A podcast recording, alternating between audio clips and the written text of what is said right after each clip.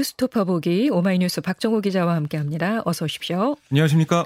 6일 지방선거가 다가오면서 여야가 사활을 건 총력전을 펼치고 있는데요.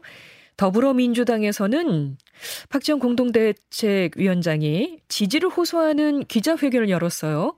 네, 이게 뭐 사실 이 기자회견 일정이 전날 미리 공지가 안 됐다가 CBS 라디오 인터뷰에서 박지원 위원장이 기자회견을 오전 10시에 연다 이렇게 말해서 처음 알려지게 됐는데요.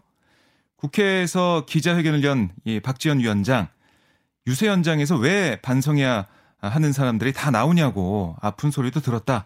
정말 면목이 없다면서 90도로 10초간 허리를 숙여 사과를 했고요. 그러면서 100번이고 1000번이고 더 사과드리겠다. 아, 염치 없다. 그렇지만 한 번만 더 부탁드리겠다. 이번 지방선거에서 기회를 주시면 책임지고 민주당을 바꾸겠다. 자리에만 목숨 거는 정치를 버리고 국민과 상식에 부합하는 정치를 하겠다. 이렇게 강조를 했습니다. 네. 아, 또한 맹목적 지지에 갇히지 않고 대중에 집중하는 민주당을 만들겠다라면서 민주당을 팬덤 정당이 아니라 대중 정당으로 만들겠다라고 말을 했는데요. 다른 의견을 내부 총질이라 부르는 세력에 굴복해서는 안 된다. 다양한 의견을 포용하는 민주당이 돼야 제대로 개혁하고 온전히 혁신할 수 있다라고 강조했습니다. 지금 뭐 6일 지방선거 판세가 좀 불리하게 민주당이 이제 돌아가면서 위기감이 커지는 그런 상황에서 아, 이 중도층을 향해 좀 읍소에 나섰다라고 풀이가 되고요. 네. 아울러 이제 당내 성비 사건이나 내로남불 문제 등에 대한 자신의 비판과 자성론에 일부 강경파 의원과 지지층이 좀 강력하게 반발하는 상황에서 정면 돌파 의지를 천명한 걸로도 풀이가 됩니다. 네네. 민주당 김동연 경기지사 후보도 국회를 찾아서 지지를 호소했네요. 네, 김동연 후보도 기자회견에서 민주당에 실망하신 국민 여러분께 회초리를 들고 꾸짖을지언정 외면하거나 포기하지 말아주시길 것을 호소드린다. 국민은 국민의 삶과 무관한 문제로 끝없이 싸우는 게 집권 여당이 할 일이었냐라고 질책하신다라면서 저희가 잘못했다라고 고개를 숙였고요. 이어서 민주당 스스로 대선 결과에 대한 반성도 부족했고 오만했다. 민주당도 기득권화하는 것 아닌가 생각한다. 이렇게도 지적을 했습니다. 아울러 이제 경기도에서부터 치유와 화합, 통합의 정치를 하겠다. 승자 독식과 진영 논리, 분열과 증오의 정치를 넘어서 통합과 협치의 원칙에 따른 경기도형 정치 모델을 만들어내겠다. 이렇게 말을 했는데요. 네. 역시 뭐 김 후보도 사과와 반성으로 표심을 자극하는 모습입니다. 네. 자, 이렇게 읍소하고 정말 지지를 호소하는 기자회견을 연달아 열고 있는데 네. 하지만 당내에서는 이번 사과가 적절했는지 등을 두고 박 위원장을 겨냥한 비판이 또 나오고 있죠. 네, 김용민 의원이 페이스북에 글을 적었는데요. 뭐라고 했냐면 사과로 선거를 이기지 못한다. 새로운 약속보다 이미 한 약속을 지키는 게 더 좋은 전략이다. 라는 글을 올려서 아, 박 위원장을 겨냥한 듯한 글을 썼는데요. 김 의원은 지난 19일에도 권한과 책임이 있는 자리에 있는 사람은 내부 비판이 아니라 아, 문제를 해결해야 한다. 아, 이렇게 얘기하면서 박 위원장과 각을 세운 바 있습니다. 아, 그리고 이제 공동 비대위원장인 윤호중 위원장도 기자들과 만나 이번 회견 내용을 두고 당과 협의한 적도 그러니까 지도부와 논의한 적도 없다. 그러니까 개인 차원의 입장 발표를 안다라고 얘기를 했고요. 네. 아, 그러면서 선대위원장으로서의 역할을 잘해주기를 바란다. 이렇게도 말을 해서 좀 불쾌한 기색을 숨기지 않은 모습이었습니다. 아, 그리고 이제 상대적으로 강경 지지층의 목소리가 큰 이 당 홈페이지의 권리당원 게시판에는 어, 박지현 아웃 뭐 이런 글들이 음. 줄을 이었는데요. 당내에서는 박 위원장의 회견이 아, 지방선거를 앞두고 이제 고질적인 내부 갈등 구도에 불을 댕길 수 있다 아, 이런 우려도 나오고 있습니다. 그러니까요. 박지현 위원장의 이 기자회견을 둘러싼 이견이 지금 터져 나오고 있는 것 같은데요. 네. 어 여기에 이재명 총괄선대위원장은 어떤 입장을 보이고 있습니까? 네, 이 위원장이 인천 계양을 보궐선거 캠프를 통해 메시지를 냈는데 뭐라고 했냐면 민주당의 반성과 쇄신이 필요하다는 말씀으로 이해한다. 아, 전적으로 공감한다. 이런 입장을 밝혔어요.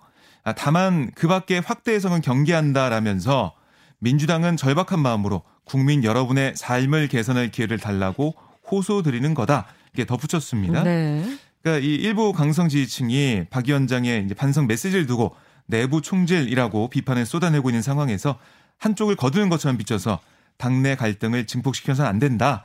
이런 우려가 깔려 있는 그런 음. 메시지라고 해석이 됩니다. 네. 자, 그리고 여당이 된 국민의힘 이준석 대표도 기자회견을 열었습니다. 지지를 호소했죠. 네, 이 대표는 이렇게 얘기했어요. 우리는 지난 4년간 지방선거 참패 이후 뼈저린 반성과 혁신을 지속해왔다. 이제 실력으로 당당하게 보여드리고 싶다.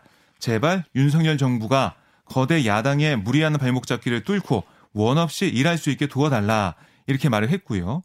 아, 또 이제 최근 일부 여론조사에서 당 지지율이 높게 나오고 지역별로 승세를 보이는 여론조사가 많다.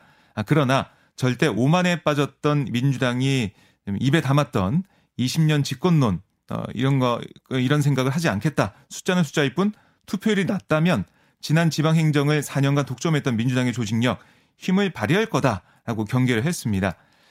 아, 또이 이 대표의 회견 어, 사실은 민주당 박지원 위원장이 한 번만 기회를 달라 아, 이렇게 우선 긴급 기자회견에 좀 대응하는 맞불 성격으로도 보이고요. 동시에 네. 6일 지방선거 판세가 유리하다는 여론조사 결과가 나오면서 당내 좀 느슨해진 분위기를 다잡기 위한 의도가 좀 보이는 그런 기자회견이었습니다. 네. 아울러 이 대표는 어떤 것도 지적을 했냐면 개항을 해 계시던 국회의원을 뽑아 서울시장에 출마시키고 어, 분당에서 대장동을 최대 지적이라는 분을 뽑아서 개항을 해 출마시키는 그런 일련의 과정이 어디서부터 잘못된 건지 지적할 수 없을 정도로 꼬여 있다.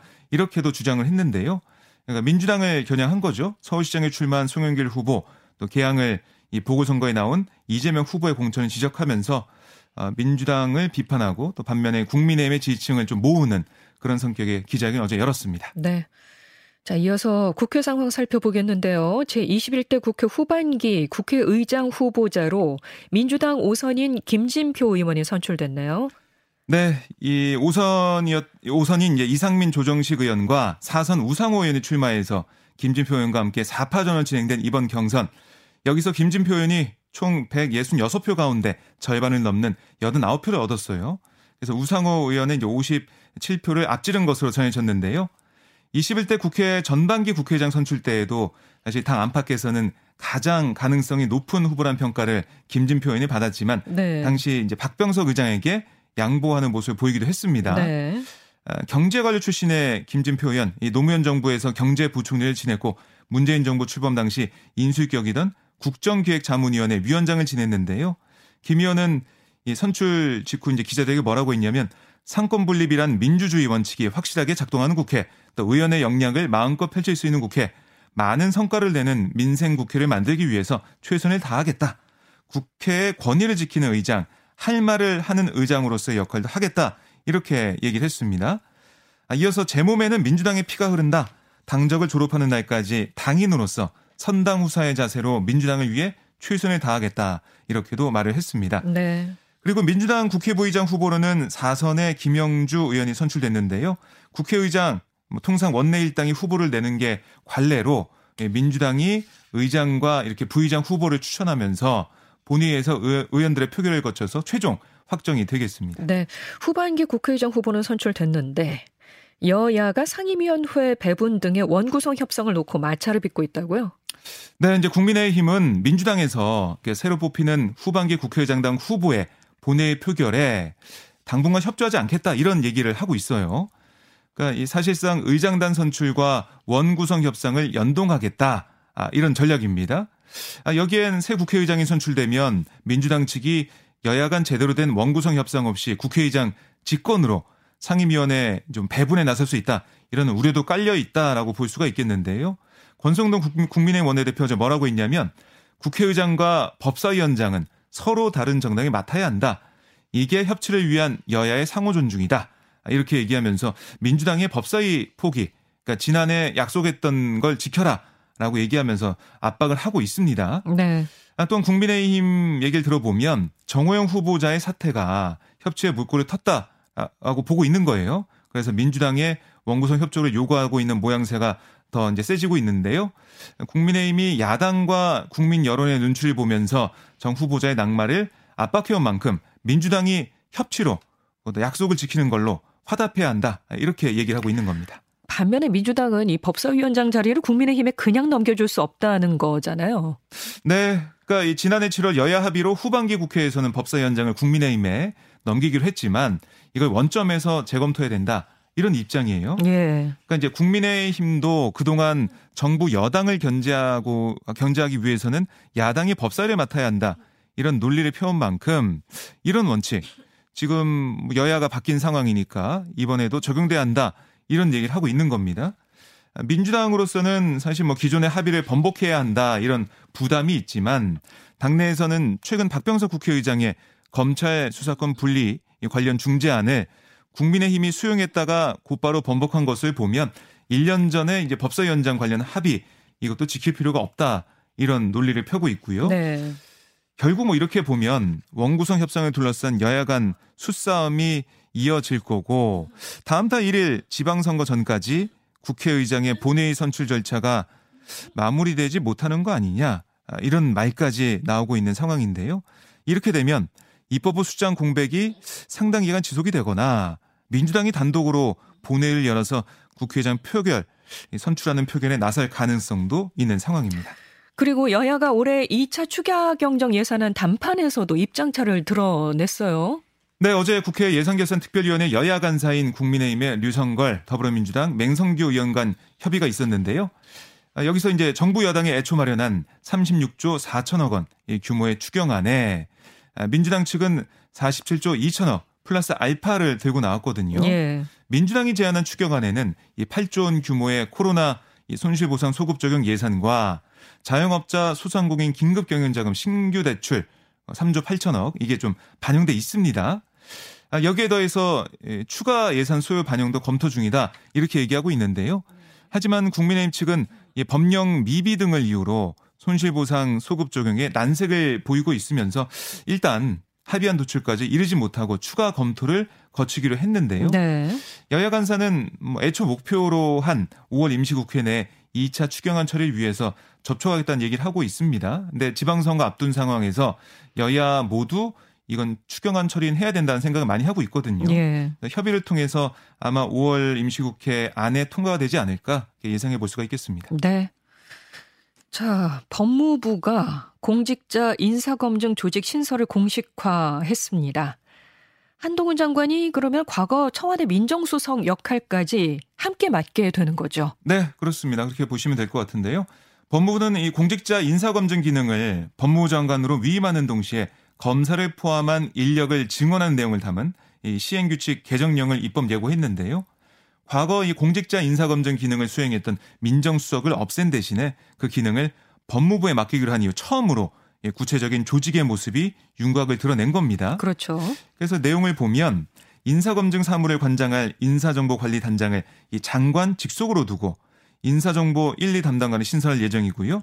조직 규모는 최대 검사 4명을 포함해 20명 규모가 될 전망입니다. 법무부가 이제 확대가 되는 거죠. 그렇습니다. 조직이 밑에 더 생기는 건데요. 예. 실무를 담당할 경정급 경찰관 2명도 합류를 하는데 시행규칙은 국무회의를 통과해서 공포되면 시행될 수 있기 때문에 이르면 다음 달 실제 인사 검증 업무가 시작될 수도 있습니다. 아, 이렇게 되면 한동훈 장관에게 수사 지휘권, 인사권, 감찰권으로 또 이제 검찰을 통제할 권한뿐만 아니라 다른 부처 공무원을 검증할 수 있는 이 정보 권한까지 집중되는 셈인데요. 그렇게 되죠. 그래서 지금 보면은 한 장관을 겨냥해서 소통령이다, 아, 왕장관이다 이런 야권의 공세가 이어지고 있고 또 살아있는 권력에 대한 사정 기능이 약화하는 거 아니냐 이런 우려가 더 거세질 것으로 예상이 됩니다. 네, 지금까지 오마이뉴스 박정우 기자였습니다. 고맙습니다. 고맙습니다.